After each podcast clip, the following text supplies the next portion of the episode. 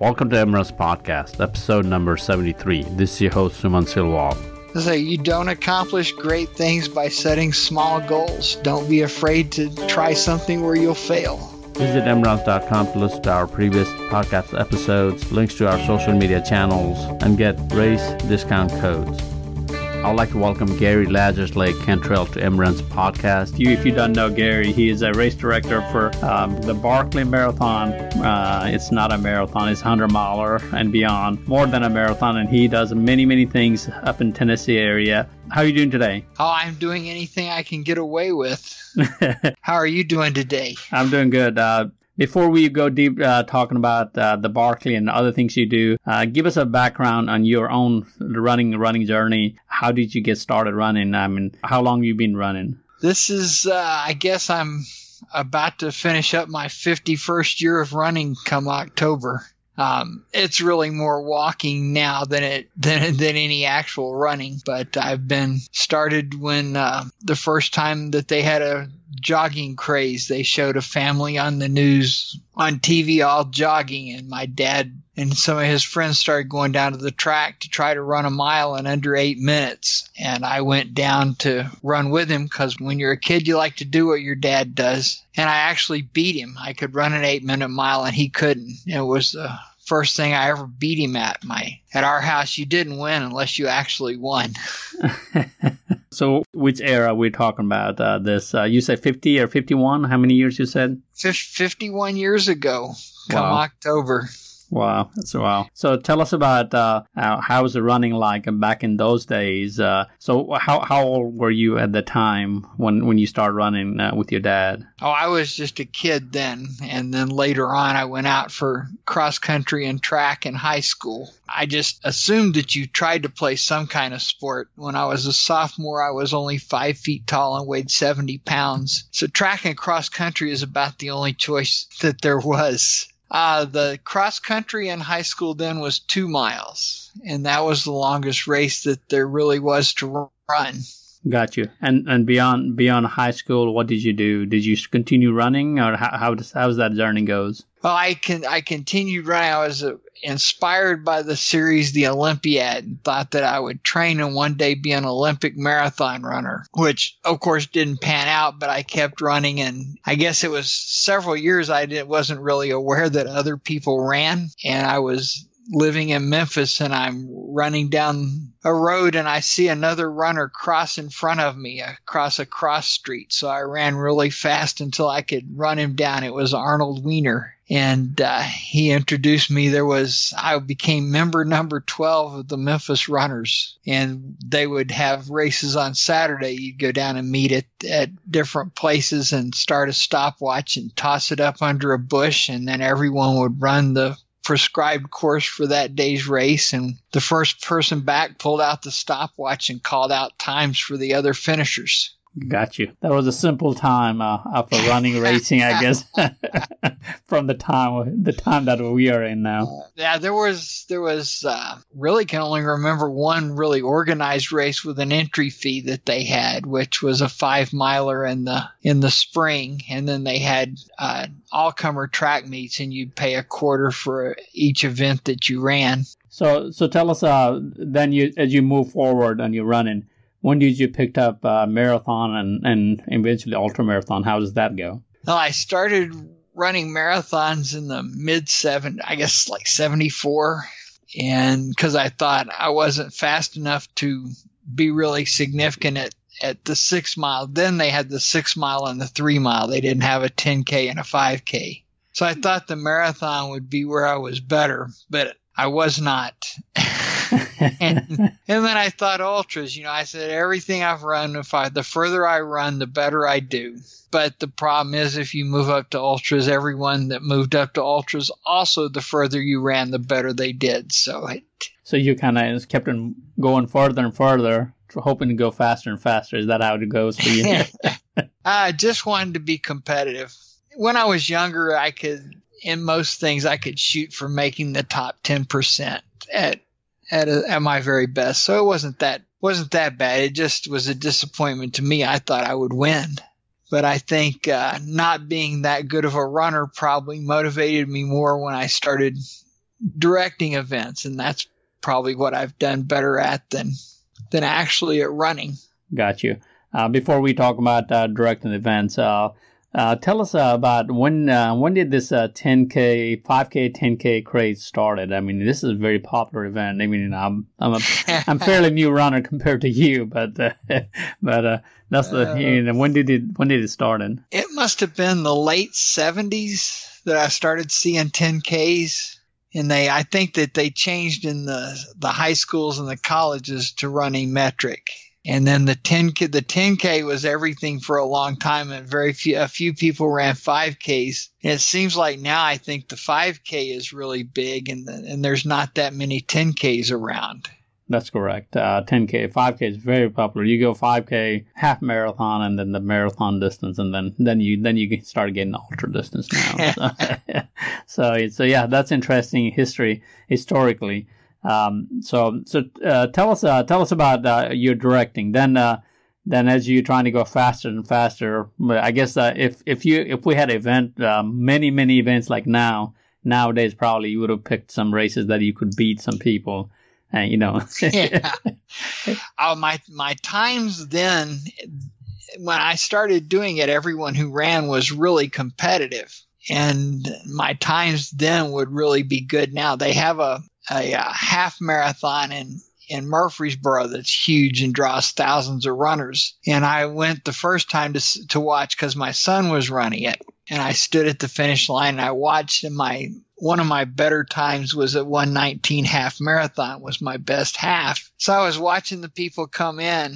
When I ran my one nineteenth, I was like eleventh out of one hundred ten. And when they when I was watching the people come in this thousands of person marathon or half marathon, my one nineteen would have still been eleventh place, but it would have been eleventh out of three thousand instead of eleventh out of one hundred ten. Yeah, I'm shaking. I would have thought I was good today, but yeah, I'm shaking my head right now, thinking, man, one nineteen is fast. You know, I mean, I I'm, I could I could hardly get to one thirty, and they consider me fast. So, what was the fastest time for a marathon? I, you know, I never had the good luck. I always thought I could run under three hours for a marathon, but my best ever was only three fifteen. And I just, when I would get in shape to make a real attempt at three hours, I ran one in a blizzard. I ran one in ninety degree heat. Um, something would always happen.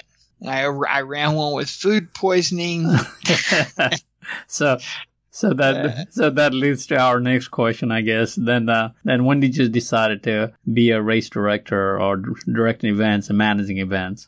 I wanted to run an ultra. I had started doing thirty milers uh, in training because that I thought it would make me it would make the last stretch of a marathon better, which it did. After when I first heard of ultras, I just said that was crazy. No one with a brain in their head would run further than a marathon. Actually, no one with a brain in their head would run a marathon. But I got the itch and I looked around, and there was the closest ultras there were for me to run in was either in New York City or Miami. So I decided to hold one here in Tennessee since it seemed like there was a pretty good space in there with no handy ultras, and we started the Strolling Jim in nineteen seventy-nine. Actually started planning it in seventy-eight, but we held the first one in in May of seventy-nine. Wow. And there were nineteen, nineteen people, twenty-one people who started, nineteen who finished, and only three people had ever run an ultra before. So, so uh, tell us about now the Strolling Jim, man, we consider mostly their road ultra. So, so it's a paved road now, correct? It it was all dirt roads then, and all the ultra runners, lots of people wouldn't come because they said it was like running on trails, and trails would just injure you. You had to run on the roads to be safe. Then uh, as the, the years went by, they paved all the roads, and now everyone says, oh, you must run on trails or you'll get injured. So whole thing had changed. So, yeah, I, I just I just run wherever there is to run has always been.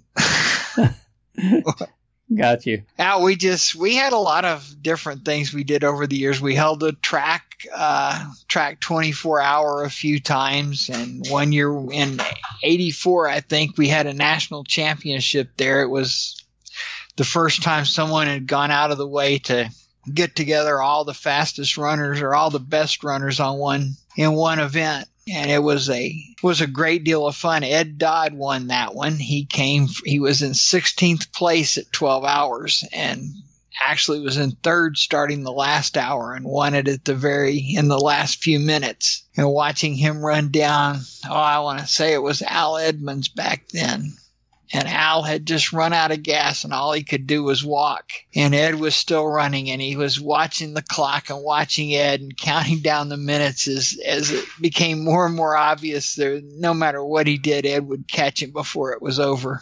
And we'll have Ed will be here for our Race for the Ages that we're holding this Labor Day weekend. He's, uh, I think, seventy-one now. Wow! So, uh, talking about uh, uh, twelve-hour or timed event uh, that you that you have, uh, tell us about uh, what kind of uh, crowd do you bring? I mean, I have done few time events, but the crowds are different from the from the distance events that I go to. Well, the Race for the Ages is is really a a little bit different crowd than you would find about anywhere. It's uh, everyone gets the same number of hours as they are old, with a with a minimum of forty-eight hours. You get at least it's a forty-eight hour run, but if you're seventy-nine, you get seventy-nine hours. So we count back. It ends at noon on Labor Day on that Monday, and then you count back to get the starters. The oldest guy this year is eighty-six, and he'll be starting on Thursday night about ten o'clock.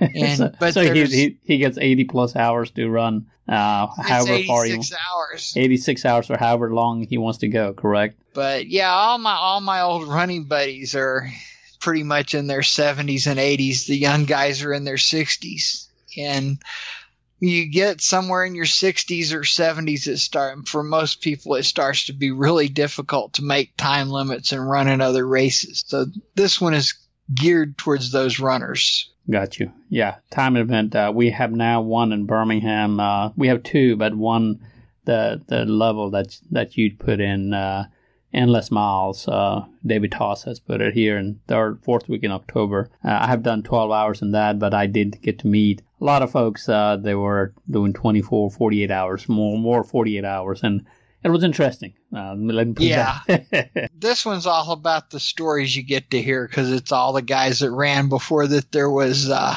internet and blogs and everything was recorded. So we have a lot of freedom. We can remember it however we wanted to. Yeah, definitely. uh, yeah, uh, I, I, for me personally, that's I don't like it, but uh, But uh, but I probably will eventually you know, run those kind of events uh, as as I get older. Especially, I, I looks like the the the age, uh, Race for Ages. I think I think it'll be perfect as I get older. So yeah, so I think we we've got thirty guys over seventy years old. Wow, wow. Uh, so so let's uh, let's switch a little bit. Uh, let's talk about uh, the the main event that you that you put put it out. Uh, Uh, and, and um, that's now it's well known. I even got to watch uh, it on uh, Netflix uh, recently. Um, so I mean, you know, so so that's uh, uh, let's talk about the let's talk about the Barkley Marathon. Um, so so that's uh, that's a very interesting event. Uh, um, tell us about the, the background that we don't know. There's a lot of stories and stuff people can find on the internet. Uh, just let's just put a little bit of background and, and tell us uh, things that, that we hardly hear about the race and events. Well, that's not actually me. That's the other Lazarus Lake that that does that one. Got you. Okay. No, I, I, I have to confess to it. It's it's my fault. We uh, it's it's a set of trails out there. The the Frozen Head area. I was going out there back in the early seventies before it was even a park because I didn't. It wasn't just a runner. I liked to do it. I did backpacking and camping and and uh, it was a good place to go backpacking. And there were some trails on the map that we hadn't gone on that I thought, look, if you're familiar with contour lines, the contour lines were touching. And uh, me and uh, my friend Raw Dog Carl, we decided to go on a trip, and we had to wait till a time when we didn't have people who would not embrace that kind of an adventure and go by ourselves and, and uh, hike around it and take a look. And by then I was putting on ultras. This was an eighty-five. And I just, I said, you know, that perimeter loop, it would make some hell of a race. We had to, to hike it and see if it could be done. And uh, we went out. The first seven and a half miles took us ten hours. So he said, hey, this will be fun. so so you go the nice uh, nice guy who puts in nice races for everybody. And then uh, then the other side, uh, Jacqueline Hyde, I guess, uh, or uh, the other guy who, who puts this, this most difficult race you can find in the world. Is that uh, is that the two two personality that that we see here? So is that why what you said that you're not the person who puts that race? Every every race is as hard as you make it, but the the Barkley is going to be hard if you try to even do it. It's a uh, it's it's a really challenging set of trails. They had just made it a park when we went up there and did that. We weren't even aware. We got there and they had a trailer with park rangers. The first thing it said was that to go on those trails, you had to get special permission from the rangers. And they didn't want to let us go. And then they tried to talk us out of it because they said they would just – nobody had made it all the way around those trails and they would just have to come and rescue us. And we we said, no, no, we'll – we will do it. You'll find a way to get get in there and get out of there. So we got through. We hiked half of it the first day and then camped overnight and then hiked the other half of the loop the, the next mo- next day. And then we came back to the ranger station and said, oh, yeah, we, we did it. It was fun. And we have friends who would really enjoy coming out here to do this trail. So which which year was it? That was eighty-five when we did the backpacking trip, and then eighty-six was the first year we ran the race. So t- talk about that, you know, so there's actually a, a, a trail. I mean, and the way I hear is that you have to have a, there's no actually a, a course mapped or anything. You just have to go figure out on, on your own. No, there's a, the course is marked. It's only marked on a map. We don't put markings out on, on the trails. Gotcha. And it is trails. You just need to have an eye for trails. It's a, it's a mixture. There's some of the regular park trails, the old candy ass trails. You have the remnants of old logging roads and mining roads and so may, maybe a section or two of old railroad bed, stuff that hasn't been maintained in, you know, fifty, sixty, eighty years. So maybe it's not that visible to the inexperienced eye, but if you're used to going out in the woods, you can see the trails there. And then there's there's some game trails mixed in, a little this, a little that. Got you. So there's no nice flags or, you know, the turn here, turn left here, turn right there. you, you can look for blood on the briars, but other than that, you need to be able to use your map and, and the contour lines have to mean something. You have to be able to tell you where you're going with a map. And now you get a compass, which is mostly useful if it's foggy or at night. But the features are so dramatic, it's pretty easy to tell where you are on the map just by looking at it. I seldom use a compass out there. So, so do you actually go out these days uh, to do that uh, whole uh, whole section? It's twenty mile, correct? Uh, and the whole it's a twenty mile loop, and I can't, I can't do a twenty mile loop in a day anymore. I'm not not the runner I used to be. but but you... no one yet has gone any. We haven't sent them anywhere in the race that we haven't been, which means in, in recent years I've got a. I've got circulation problems in one of my legs, so I have a real hard time going uphill. And Raw Dog has bad knees and has a hard time going downhill, and we go really slow. So anywhere that the runners go in the Barkley is somewhere that two old crippled guys can do. So it's not that difficult. It's not that difficult. There's not much excuse for, for not finishing. uh, but but the problem is there's a, you, you don't have a whole lot of finisher for the event. So how many finishers you have you had uh, since nineteen eighty-six? Fifteen. Fifteen. I think you have some repeaters, correct? There's uh, one guy's done it three times and and one that's done it twice. Wow. And uh, there's been a lot of other people try to do it more than once, but the, they say the problem is they remember that they could do it and they forget how hard it really is. Me and Raw Dog can, can do any of the features by themselves, but we can't string them all together into a twenty mile loop and then do it five times. Got you. That's that's probably the difficult part of it. You do it once at least. Uh, what do you call you call it? Fun run? Isn't that what you call? And now the fun run is three loops. Oh, got you. Got you. It's still it's still a D N F because there's only a one hundred mile race. By getting to call it a fun run after three loops, it makes it that much harder to go on because you can say, well, I did something. And it's it's not like the fun run has more than a, a little over ten percent finish. So got you.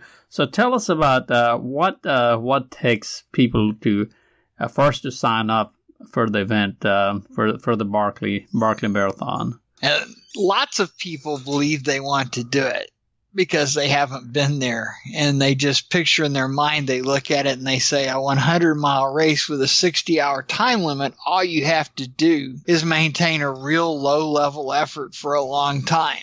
And that's completely an error because it, the, the terrain is so steep and rugged that even though you're going really slow, the heart rate is way up there. You're redlining everything most of the time.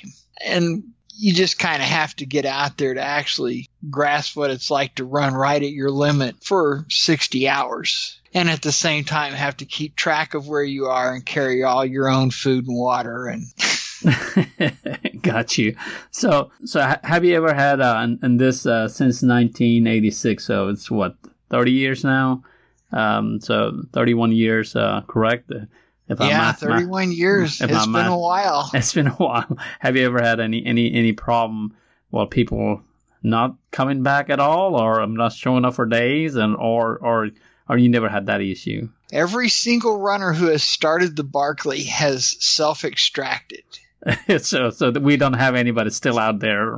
So there's growing pressure on each each class of runners that, you know, no one else has ever had to be rescued. You don't want to be the first.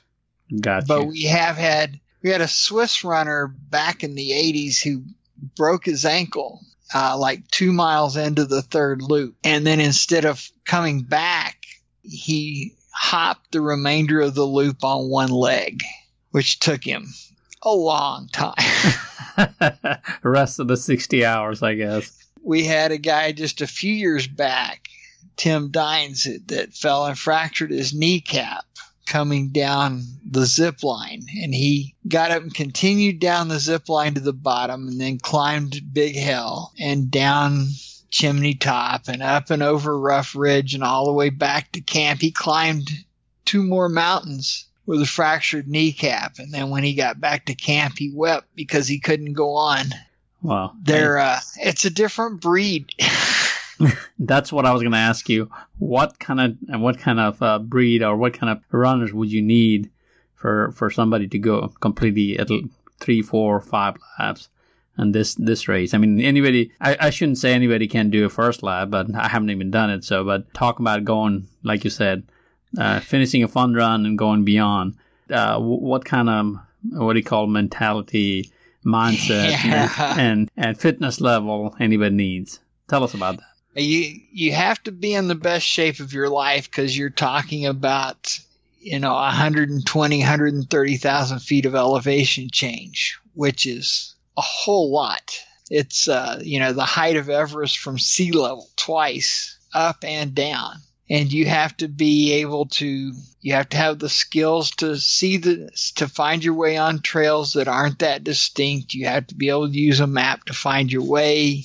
You have to be able to carry your own stuff. You can't you can't need a pacer holding your hand because you're going to be alone, or if you're with somebody else, they're in no better they're in the same boat you are. And it it requires a fixation. We get most of the people who have finished it have P H Ds. It's a really odd thing. It's people who can take a long-term goal and work towards it. Uh, I think the most common finisher, because I've seen someone had done worked up the stats on it, the most often that someone finishes in is in their third attempt. It's taken as many as eleven.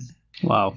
and there's a handful that have done it the first try. But, well, of course, with fifteen finishers, there's only a handful who have done it at all. Yeah, a little more than a handful, but yeah, definitely. But most of them, they look at it as a complex problem, and they go out and they, you know, fail, and they evaluate what they did wrong in their preparation and and how they ha- how they did the course, how they ran the race, and they try to fix the problem so that they can make it. Definitely. Uh, so I, I have seen uh, a lot of fast racers coming through um, to through your race, and uh, and uh, some you know some some not so fast, not so what do you call flashy runners, and they kind of finish that. Like you said, maybe that's the mentality people when they come in. It's not a, it's not really a race, don't you think? Uh, it's more adventure or or beyond adventure, and for you for this for the Barkley, I guess.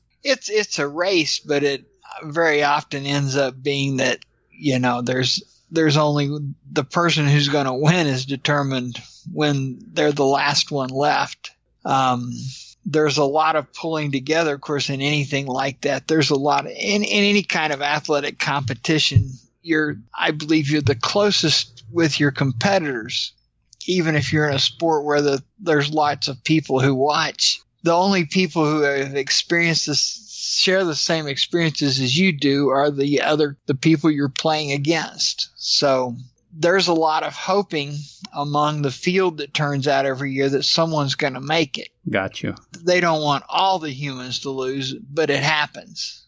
Is is there time that you, many years uh, in this thirty plus years that you had, that there were no winners at all? I mean, it it has to be at least half a time. So. Oh, yeah. There's there's uh, been more years with no finishers than there have been with finishers, but the race is easier than it used to be. The trails have been used. People have, the, the humans as a group increase their knowledge base on how to approach it, and uh, they share information with each other on how to tra- how to train and what to carry, and equipment's a lot better. Back in the beginning, the I remember carbide lanterns being kind of the technological edge on uh, lighting, because all the flashlights you had were the big old uh, bulb lights that use huge batteries and don't last very long, so you have to carry lots of batteries to resupply them. There's a lot of danger of the bulb getting broken.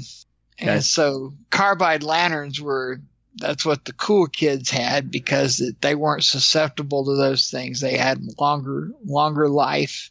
And then they they came out with the first few of those L E D lights, and I thought, how bright can an L E D be? Now you can get a flashlight that's just amazing, and the battery will, it won't just last one night; it'll last for days. Yeah, definitely. And and those lumens are, are some of those like very bright. Some of them I think you can get more than even the the car's headlamp. Now, so. Yeah. You can light them, light them up your trail. So tell, talk about that. Uh, which year you had the first time finisher? It was nineteen ninety-five, and it was a guy from England named Mark Williams, and he was a, he was a fell runner. And the story that I heard was that his fell running club had gotten together, looking at the Barkley not having ever been finished, and they they said, you know, you're the guy who can do it.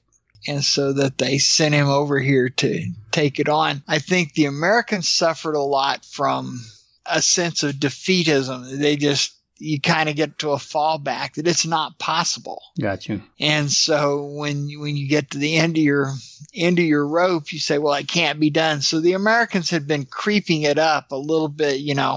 People would run a little further than anyone had gone before, but no one had finished a whole fourth lap yet. And then Mark came, and he just didn't know it was impossible, so he did it. Wow. And then David Horton met him at the finish, and after the congratulations are over, he says, you, you realize that you've ruined this for everybody. Because now we know it can be done. It we can have, be done, definitely. We have to do it. He was the he was the first to climb Everest, kind of thing, you know, Edmund Hillary yeah. and Tenzing Norgay. But definitely, that's a, that's a great story. Um, did you have a... Uh, over the, that many years, uh, I think it's almost ten years of not having a finisher, did you have a doubt that uh, this is too hard? I mean, you know, uh, you yourself, a runner, uh, you know, did you ever thought that is maybe a little difficult, that it's too much challenging? No, I I thought it could be done, but it was going to be right there at the edge. And that's really been the objective with the race all along, is to keep it where it can be done. But if you make a mistake, you're not going to make it. Gotcha. So you, you didn't decide to change the layout or anything like that. You just say, okay, if it gets done, get done. If not, we don't worry about it. Is that is that the, was was that the attitude back before that, that first finisher in nineteen ninety-five? Uh, from the very beginning, every year there's a little bit of little tweak in the course here or there, so that everybody sees something new uh, during the during the event, even if they've been there a number of times. You want everyone to have that opportunity to pull out their map and and look at it and look around and scratch their head and. and experience a little bit of doubt. Doubt is important, don't you think? Yeah. So that, that'll make you better for next time. So definitely. So uh, this many years of uh, directing um, Barkley uh, for personally, what, what have you learned from the, from the event? What was for, for you? I mean, we learn a lot from just watching others going through it. For personally, as a race director, how, what, what is your take on it?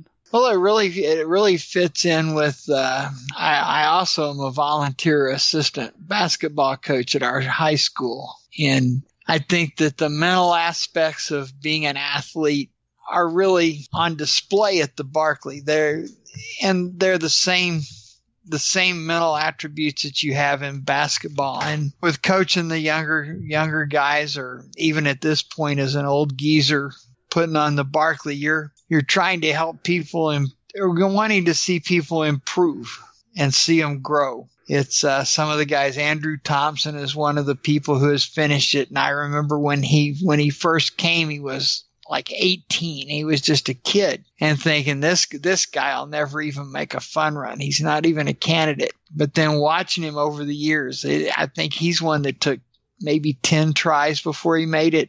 But as he got older and wiser, and he, he didn't give up, he learned his lessons and got stronger and better. And he was uh, he made it all the way into the fifth loop and got halfway around and just lost his mental focus. He, the, the I guess the combination combination of physical and mental fatigue, and he forgot what he was actually doing. and, and just sat out there in the mud, took off his shoes and sat squeezing mud through his toes. That's the doubt set in. That's the well, no, it was a loss of contact with reality. Got he you. just when he when he came around and realized, oh crap, I'm, I'm here for a purpose. It was it was too late, and he couldn't. He didn't have time to make it around. But he came back again after that and got the whole thing done. Wow. What a great story. Never giving up. Uh, how many years you said? eleven years? He. I think it took him, he, he, I think he took ten. I think it took Horton eleven. I know Blake Woods took either five or six. So uh, talking about that, uh, so how many how many repeaters uh, do you get? A lot, lot of repeaters, or it's, it's the the worst part of my year is the uh, the day that the entry opens for the Barkley, because it. I had, I think last year it was like thirteen hundred applications that came in, and you're only going to get to take forty of them. And a lot of them are people you know, and a lot of them are people that have been there before. We try to keep each year's field with roughly half and half new people and returnees, or maybe a few more returnees. We we work them in off the wait list, so you can't guarantee exactly what the distribution will be, but some somewhere around that, like fifteen, fifteen or so new people. But you get a lot of returnees, because once someone gets in, you try to give them enough opportunities to get their very best possible performance out of it.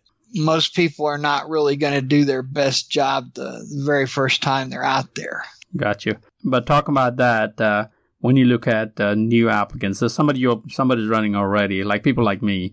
If if I want to run uh, run the Barkley, if I send an application, what is my prime qualification that you look at? Well, they actually they they fill out essays and really look at the essays. And you're not wanting to get a lot of people out there, as as few as possible, who are just coming so they can tell people they went. You're looking for people who actually are, are out to find out some things about themselves. And uh, you can you can pretty well tell what people's motivation is reading their essays. Even, you know, some people are more articulate than others, but whenever somebody writes something from their heart, it reveals who they are. Definitely. As if that makes any sense. it's it's sometimes it, I guess it does. Uh, uh, what is the oldest uh, participant uh, did you have on your race? Uh, I think I think Horton finished it at fifty. Now we've had an old guy go out who was in his uh, eighties. You but said eighty. That's the oldest I know of. Got you. Got he, you. He didn't. He didn't do well. I we knew we knew he wouldn't, but he wanted to. Uh, put himself out there. Gotcha. And that's kind of, it's it's not necessarily a race just for the people who have a real chance to finish. It's for people who stand to gain something, to grow personally from the from what they're doing. Definitely. Uh, if I if I ever apply, I'll be probably first Nepali Nepali from Nepal. I'll be the first one from Nepal. So uh, I think I have seen the guy from India, but But I'll be probably the first Nepali who will be trying your event. But I'm not there. We've not had a Nepali, so we don't have a we don't have a Nepalese license plate. Yeah, I saw that. Next time when I go to Nepal, I need to bring a license plate, a train over there, run through the mountains, and and, and think about if I want to do it. Oh yeah, if you, if you've got that license plate to t- to tease us with, that definitely helps your chances. And you just tell my family to go and send me the license, Nepali license plate, plate at least. Uh, so when does it, when does the application opens for you? Um, at a at a specific time on a specific day. Ah, and then if you're not in like the first minute firing it off, it probably is not going to get here. They just email it to me. Got you. Um, so moving a little bit, a uh, little bit away uh, from from Barkley Barkley Marathon, we talked so much about it, Gary. Um, talk about uh, per personally, you've been running for fifty-one years. Uh, uh, what is what is your legacy will look like? What what will people people will say about you in in next fifty years? Oh, probably not anything. I think that uh, there's a pretty short life expectancy in athletics. Once once you're no longer active, you'll disappear pretty quick. It uh, these guys that'll be at the A R F T A next week, they were the best runners in the world, not but thirty years ago, and uh, nobody knows their names now. The people that come to the race and get to talk to them and look at the look at the, we do a program for the race, and it shows people's bios and their history, and they're just astonished at, at all the things that these guys have done. So I think that uh, once I'm out of it, I'll probably my name will disappear, and maybe if I'm really well known, it could last a year. I I still have things. I of course I can't really run anymore, but I still have like to keep things on the on the horizon, things that I have as goals or, or dreams that I want to try to do. And right now I'm trying to figure out a way that I can do a transcon. Got you. So, so what are the goals and dreams that, that you have? Well, I want to knock, I want to keep being able to knock out hundred milers. My body's not cooperating like it used to, but I'm currently the Nick Marshall maintains the list of people who have the longest span of hundred-mile races completed from the date of their earliest one or their first one till the date of their most recent one. And I know at one point I'd made it up to fourteenth on that list, but I didn't complete a hundred-miler l- last year. And there's a bunch of other old geezers out there still doing hundreds. That's one of the things at A R F T A is it's a good race for people to keep their keep their string of hundred-milers going on. Last year we had twenty-nine Uh, people over seventy that started the started the race, and twenty-seven of them made it one hundred miles or further.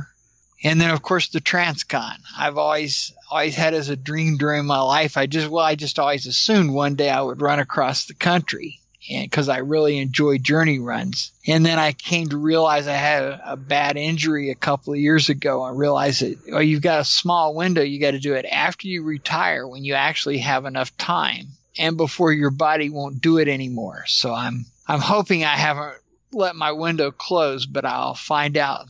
Definitely. Um, that's a big goal to have. uh, talking about that, the goals and dreams, motivation. So to what motivates you to do whatever you do? Uh, how many events do you put in a year these days? Well, I'm I'm directing six events a year, but I run in very few because there's so few that I can make the time limits in. Mostly I just have to do time runs or go somewhere where they have a shorter race and a really long race, and they allow the short race runners the same amount of time as the long race runners, because that uh, your your body does eventually wear out. Yeah, that's what I my thought lately. I've been training so much. That's like, uh, is it? How long is this is going to go, you know? So I, I look around at my friends who are, of course, my peers, and it looks to me like for most people around one hundred thousand miles, uh, you've about exceeded the warranty. And you know how stuff does when the warranty runs out. You definitely. It started breaking fast, so everything started going fast. Yeah. Definitely. I, I think I'm, I got fifteen thousand miles, miles on, on me, so so I still have a few... few more years, I guess. I think starting after the first fifty years or after the first forty years of running, rehab is the new training. You don't really train anymore. You're just rehabbing from your last injury. Gotcha. I mentioned that earlier uh, about Endless Mile. You should check. Uh, come down.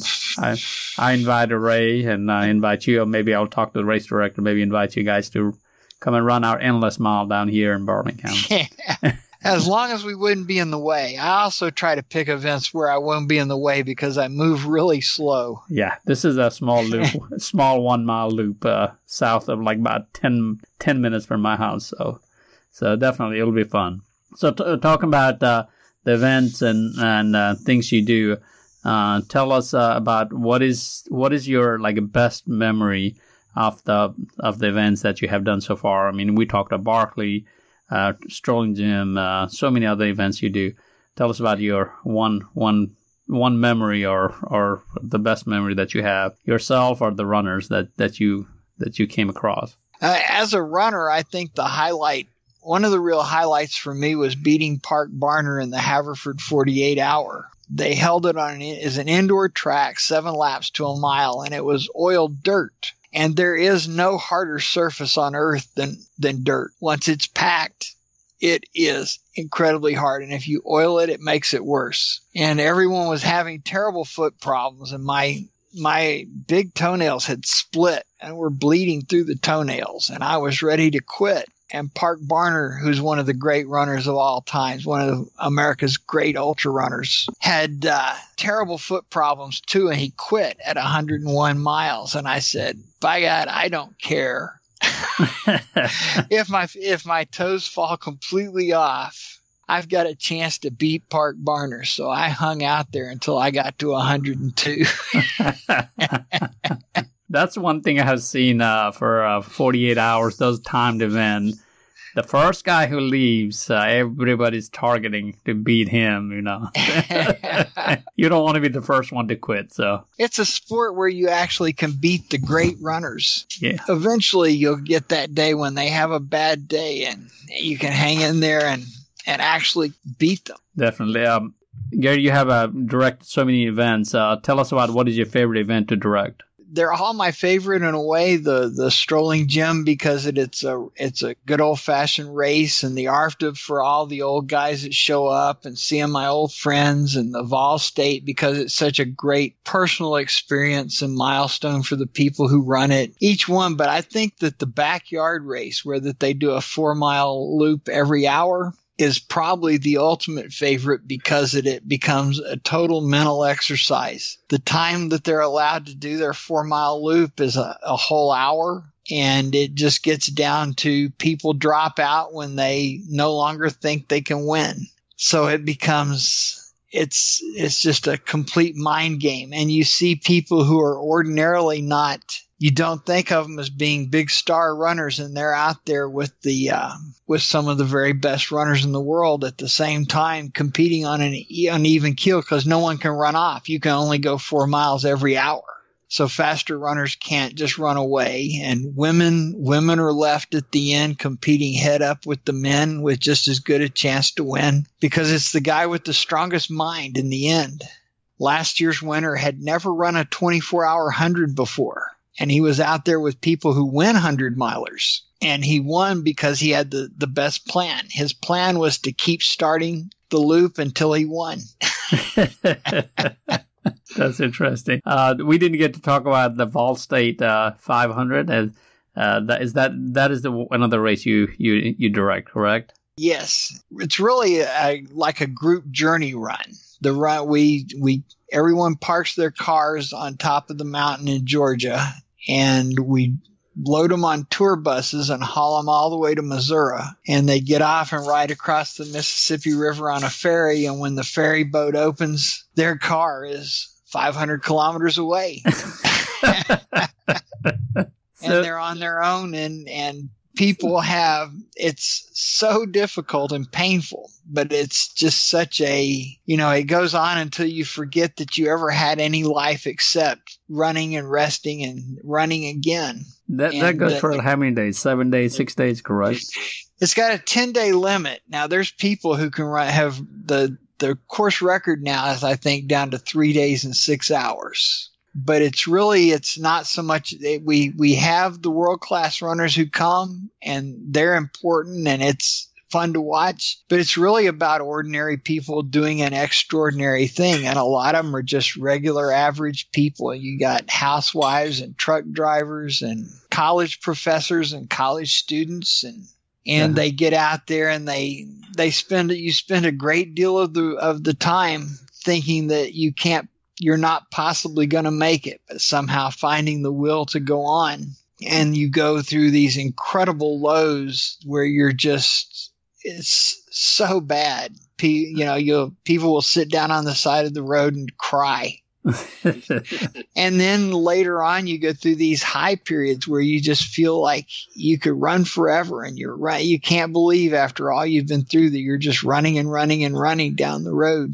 And then things like the the major river crossings just seem like such a such a landmark. Or to me, it was always exciting when you get to the last hundred miles, when you finally get down to double digits. And it's just such a such a lift. So after you spend all you spend nine days wishing that it would be over, and they get down to that last home stretch, and it, it's kind of a sadness that you have to go back to the real world, because this the race is so simple.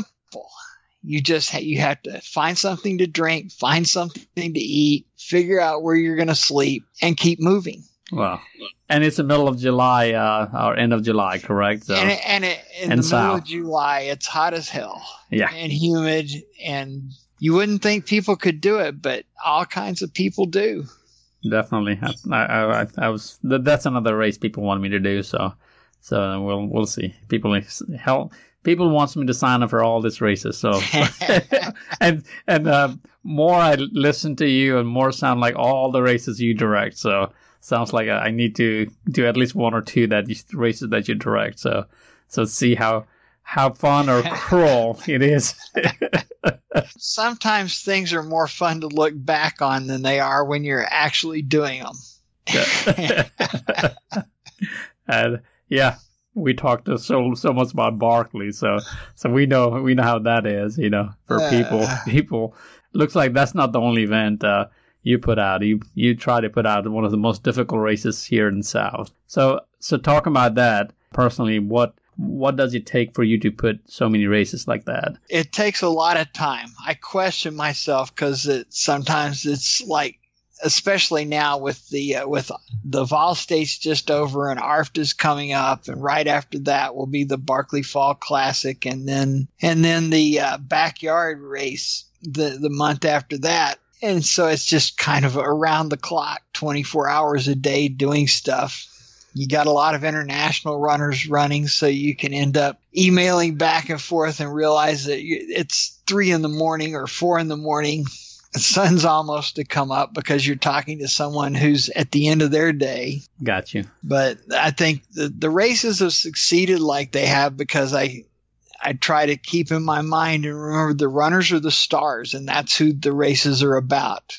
And that's they're the ones who make them what they are. All those races are well known because of the great things that runners have done there over the years. Definitely. And uh, one thing I have realized uh, Uh, we have a David Toss here. I don't know if you have ever met, ever met him or not. I mean, the amount of time he puts to put the race, to put the event, think about the event. I mean, we, he, he has so many events now in the last several years. I mean, you know, he's one of my mentor, puts me in the trail. And one of the things what I have realized in talking to you is, you know, things you event you do, it's not you doing for yourself. You you putting your time and effort to make it, you know, great for everybody. I think that's that's that's what it comes down to.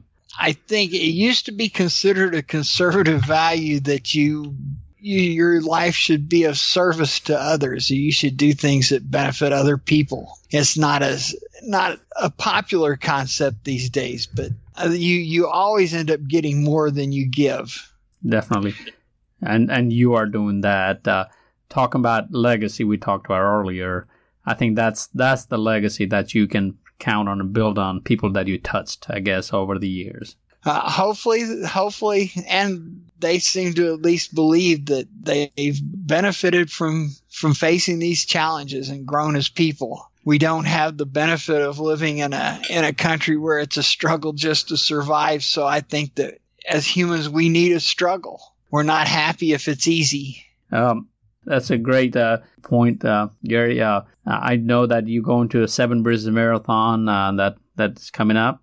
Um, I have not met you personally. It'll be great to meet you over there. What will you be doing at the Seven Bridges? Uh, I know that you're not running that race, are you? I'm, I'm not sure what all I'll be doing. I know that there's a couple of times that, that I'll be talking to people. I'll be meeting people, shaking hands, and, and uh, finding out what's what's in their heart and what their goals are, and watching them run and seeing them come in with the happiness on their faces. I'm kind of excited about the race because Seven Bridges is a cool concept. Uh, I ran a race back in, I think, nineteen eighty, the Two Bridges uh, fifty K in uh, Washington, D C that started at the Capitol Mall and went out and circled uh, George Washington's home. What's that called? Mount Vernon. Mount Vernon, uh-huh. And then back, and it went across two bridges on the way out and two two big bridges on the way back. And then there was the Two Bridges race in Scotland, which was a famous ultra for many years. Yeah. And so, so bridges and ultras, they they kind of go together. Yeah. And it's always a lot of fun to see people out there and mm-hmm. having a good time. Definitely. I've done Seven Bridges for I don't know how many years. I qualified for Boston over there several times, so at least two, twice, so... I'm always go back and race that event. So fun, fun, always fun to be in Chattanooga, you know. Uh, I recently yeah. had an interview with the race director, and uh, um, so so the city of Chattanooga has so much to offer. So before we end the interview, one of the things that I, I forgot to ask you, uh, what what is a what is a uh, Barkley Fall Classic? Um, well, what do you do? It's just a one loop, the course. Is is that how it works? No, it's it's a completely different loop. It's it's more or less a, a regular race in that there's aid stations and there's course markings. Uh, it includes some of the signature hills from the Barkley, and that way, there's there just had gotten to be so many people that you, you realize a lot of them are applying year after year, and they're never going to get in. And this race, because it's on the regular trails or else trails that accommodate a lot of people, and we can we can have a four hundred runner limit, which is it's kind of set by what the course's capacity is for runners, where it doesn't just become unrunnable. And they get a chance to get a taste of, of what the Barkley is like. It kind of reduces the entry pressure once they do a couple of those real Barkley hills. A lot of them say, oh, on second thought, I don't think I want to do that. uh, thank you, but uh, we'll uh, definitely uh, talk about one more one more thing I had about Barkley. Uh, I forgot to ask you earlier. As uh, is there? Do you have out of this fifteen winners that you have any local winners, or because you know we have a, we are close to the to the area, or local runners are close? Is, is that a, do they get to go there and run it over and over to get ready, or it doesn't work that way? Well, John Kelly grew up there. Uh, the Kelly the Kelly family had lived in in and beside where the park is now for over two hundred years, and he grew up hiking those same trails. And uh, actually, the course crosses Kelly Mountain, which is named after his family.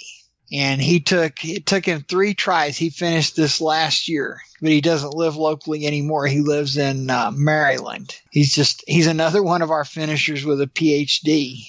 Got you. Yeah, I was, I was wondering because, you know, because it may be difficult for people to come from far away, but in a local, maybe able to uh, run this race easily. So, so that doesn't work that way too, I guess. Most of the locals know where the race is going, and they're way too damn smart to try to do that all in one day. Yeah, definitely. We we had so much fun uh, finally talk to you. Um, I think I, I would like to bring you again in the future if you get time. Um, uh, for now, I, I guess we need uh, we can go on forever. I guess I'll talk about running. So, so we love we love our sports, and uh, I'm I'm a I'm a new runner relative to what you have uh, done. Uh, I've been running, uh, what, ten years now, uh, and didn't pick up ultra till later on. I was basically a road runner, but now I'm, I do ultra, train for road, ultra, anything. But um, but definitely uh, like to thank you for coming. Uh, Gary, you, you had so many years of experience, uh, fifty-one years of running and uh, uh, more than thirty years of putting one of the hardest uh a marathon uh, hundred-miler in the world uh, that we know of, uh, having only fifteen finishers on the Barkley Marathon. Uh, give us a give us a word of advice to all our uh, listeners who's listening to at this moment. Give us a word, word of advice to uh, keep on dreaming, uh, keep on keep on pushing pushing that limit, enjoying enjoying the journey. Uh, uh, give us a word of advice. So you don't accomplish great things by setting small goals. Don't be afraid to try something where you'll fail. And if you fail, try to come back and improve. In the end, if you've given given your best, it's all worth it. Definitely. Sounds like a great word of advice, uh, uh, Gary. Uh, it's been a pleasure to talk to you.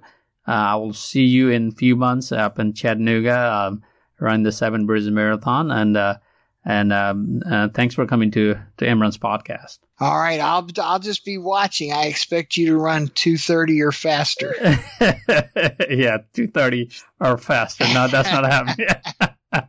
Or maybe it's maybe it's for at least two and a half hours. Yeah, uh, that that will I will have to come in next life, but maybe maybe more if you have the willpower. Yeah, uh, yeah, that's definitely. I need to have some willpower and more tra- more training. Uh, Gary, uh, hopefully uh, I'll I'll able to join you, uh, or I'll able to at least attempt to run Barkley whenever I'm ready. Um, so hopefully I'll be the first Nepali to run the run the Barkley. But um, so I'll keep on dreaming dreaming about that.